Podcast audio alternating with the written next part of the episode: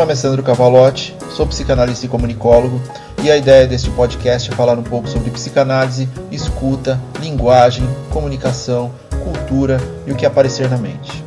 Sem um roteiro pré-definido, a construção do conteúdo é basicamente apertar o REC e gravar o que sai, inclusive erros, sons externos e até atos falhos. Nada de muita formalidade, sem pretensão nenhuma de qualquer coisa. Sejam bem-vindos.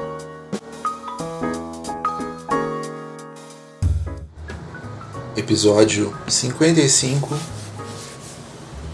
Relações tóxicas e como dói cortar os vínculos. De tempos em tempos, algumas frases, atitudes ou até posicionamentos tornam-se frequentes nas rodas de discussão, nas fofocas, nas redes sociais, na mídia de uma forma geral e até nos famigerados churrascos familiares. Uma dessas questões foi abordada com certo ênfase nos últimos anos, providencialmente acelerada pela pandemia e nosso encarceramento com familiares e conosco, que é nosso relacionamento com as relações tóxicas.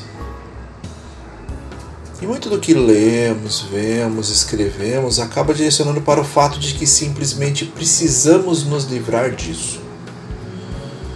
Caso seja constatada um nível acima da aceitável tal toxicidade. Isso acabou se tornando algo factível em vários settings analíticos. Não que já não existisse. Ah, a percepção de que o meio no qual estou inserido é parte da minha angústia é também parte preliminar da análise, vindo diretamente do discurso do analisando. Portanto, não é um sofrimento novo. O que se percebe como sendo novo nessa estrutura é em si o termo, pois a toxicidade sempre existiu. Mas o que seriam essas tais relações tóxicas? Vamos lá para uma definição mais focada na estrutura psicanalítica.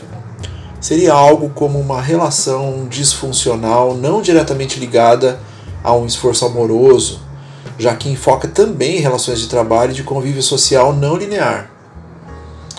Mas uma das características principais da tal toxicidade é uma assimetria na estrutura de poder em relação ao outro.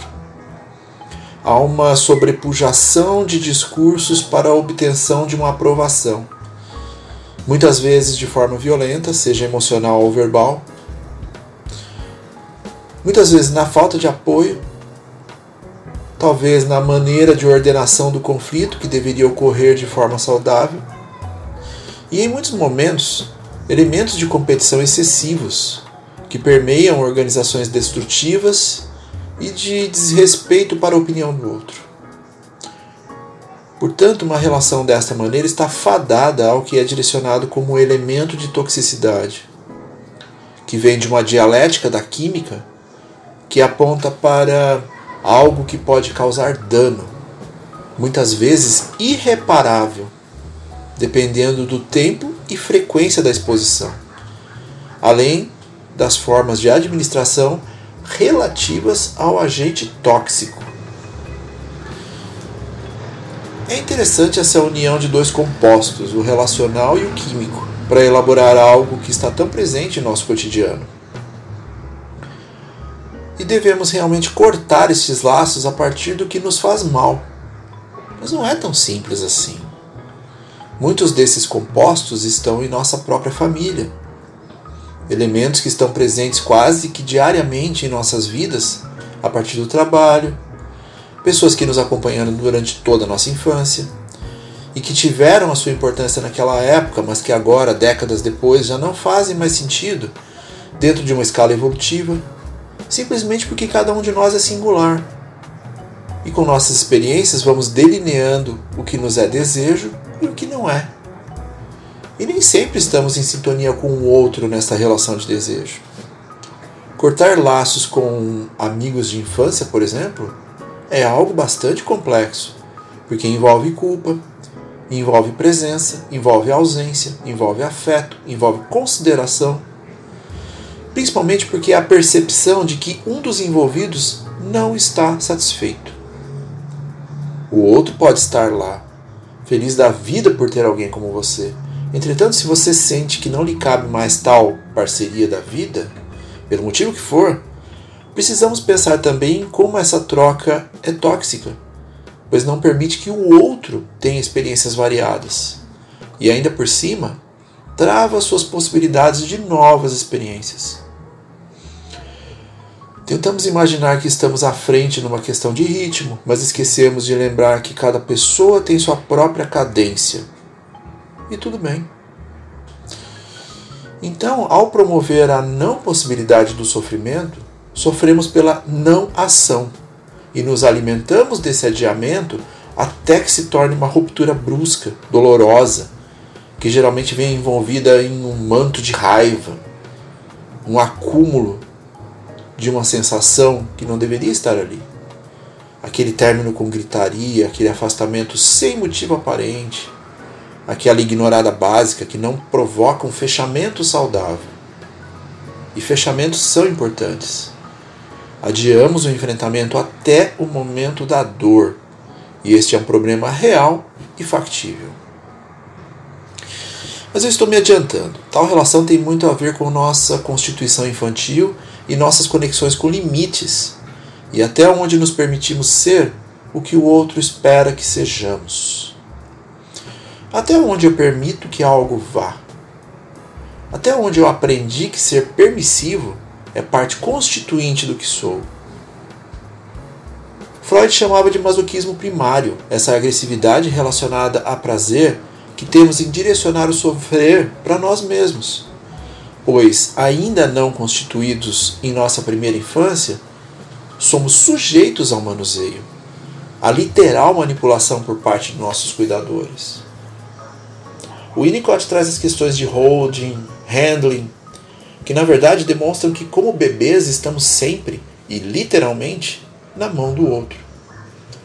E inconscientemente estamos sempre em uma posição de se deixar dominar, se deixar manipular, porque é de nossa constituição primária. Ainda não temos o ferramental necessário para nosso próprio manuseio. Em clínica, o manejo deve ir de encontro ao sujeito e em seu próprio desejo.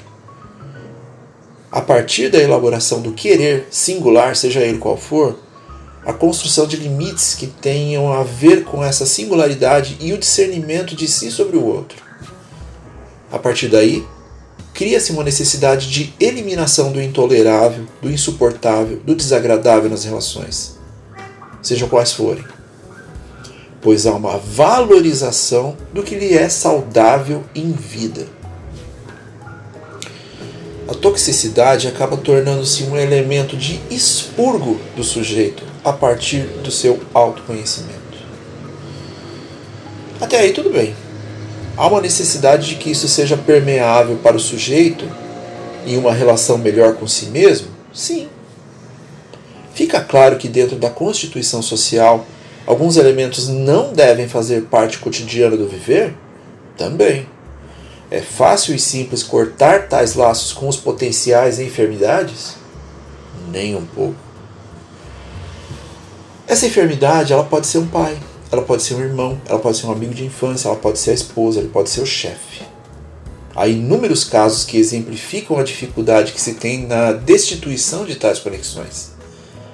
Há ainda a quase automática sensação de isolamento que isso causará, pois, na verdade, se eu estou insatisfeito e digo isso, causaria insatisfação no outro. E isso, para o neurótico em cada um de nós, beira o inaceitável. Mas a verdade é que os únicos que se incomodam quando você estabelece limites são aqueles que se beneficiaram quando você ainda não tinha esses limites estabelecidos. E isso diz muito sobre eles. Ainda mais hoje, com a binariedade política, a dificuldade de absorção de informações reais, em detrimento de conteúdo vazio, mas altamente tóxico, e que remete aos nossos instintos mais execráveis.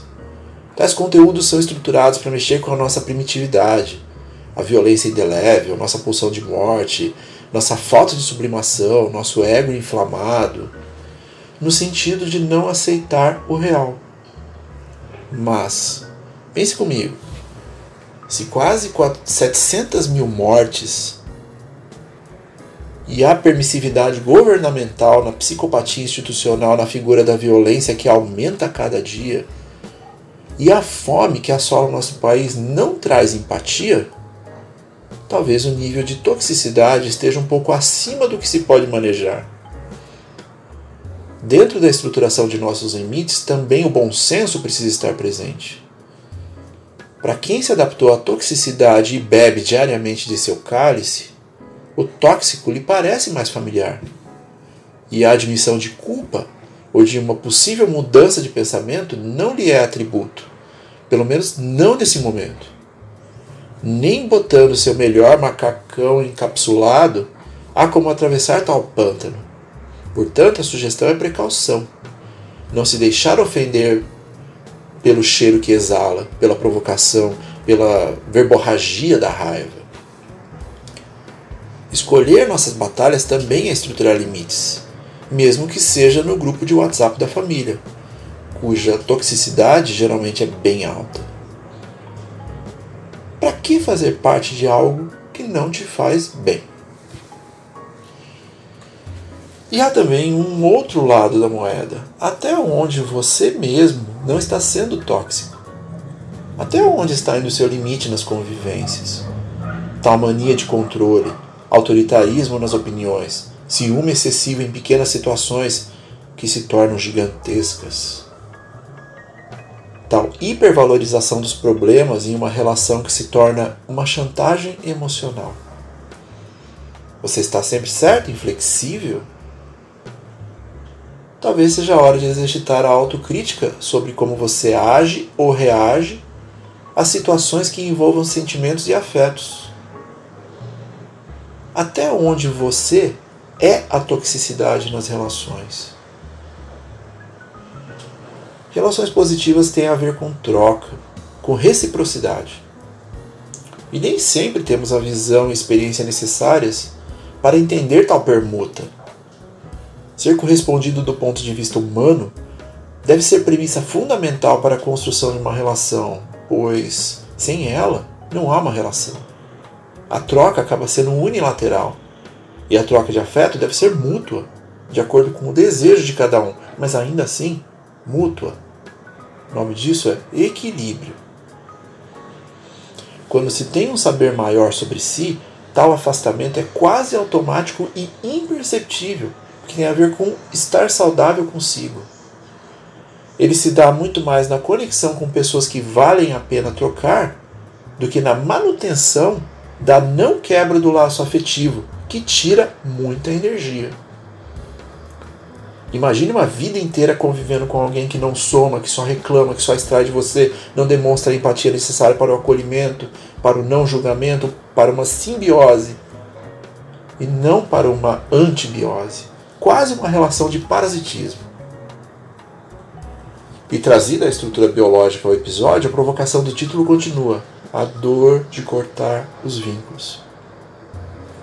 E a resposta é: a dor faz parte do processo.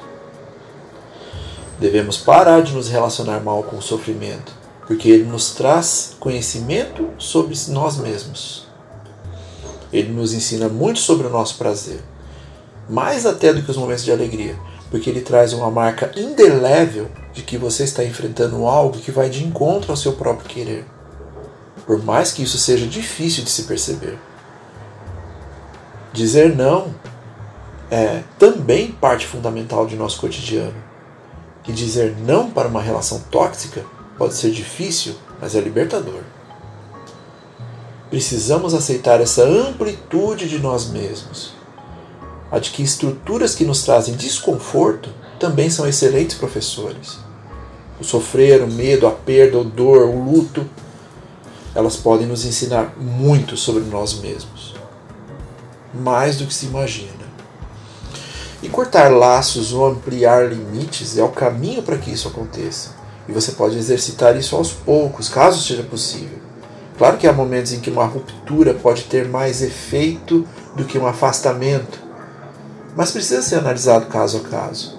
O primeiro ponto é a identificação da toxicidade. O segundo é dar o primeiro passo. E sigamos, um passo de cada vez. No último episódio, nós falamos um pouco sobre maturidade, e ela se aplica aqui também, pois aprender a se afastar das pessoas que trazem algum tipo de ameaça ao seu bem-estar, seja emocional, psíquico ou físico, também é parte do processo de amadurecimento individual e social. Essa dinâmica permite que você organize mais respeito por si, seus valores morais e até a sua autoestima, que pode melhorar muito a partir do corte desses ciclos e relações insalubres. O afastamento pode, muitas vezes, ser visto, ser visto como um ato de imaturidade, mas somente aos olhos de quem projeta-se sobre o outro em uma relação objetal. Há muito crescimento e desenvolvimento ao permitir-se não estar com aquilo que nos faz mal. E há maneiras de fazer esse corte. Pode ser aos poucos, pode ser de uma vez, pode ser a partir de uma convivência variada, a de não nos deixar afetar pelo que se traz e nos prejudica. Vai depender muito de cada relação. Pois, como é dito aqui em praticamente todo episódio, cada relação é única e singular. Mais do que a percepção da relação tóxica, a percepção de que você pode estar em um lugar melhor sem ela.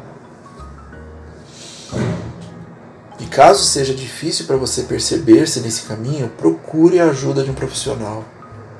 Faz parte de toda a jornada um guia mais experiente. E a fala de hoje foi patrocinada por Um Corpo no Mundo, de Lued de Luna. E fiquem bem.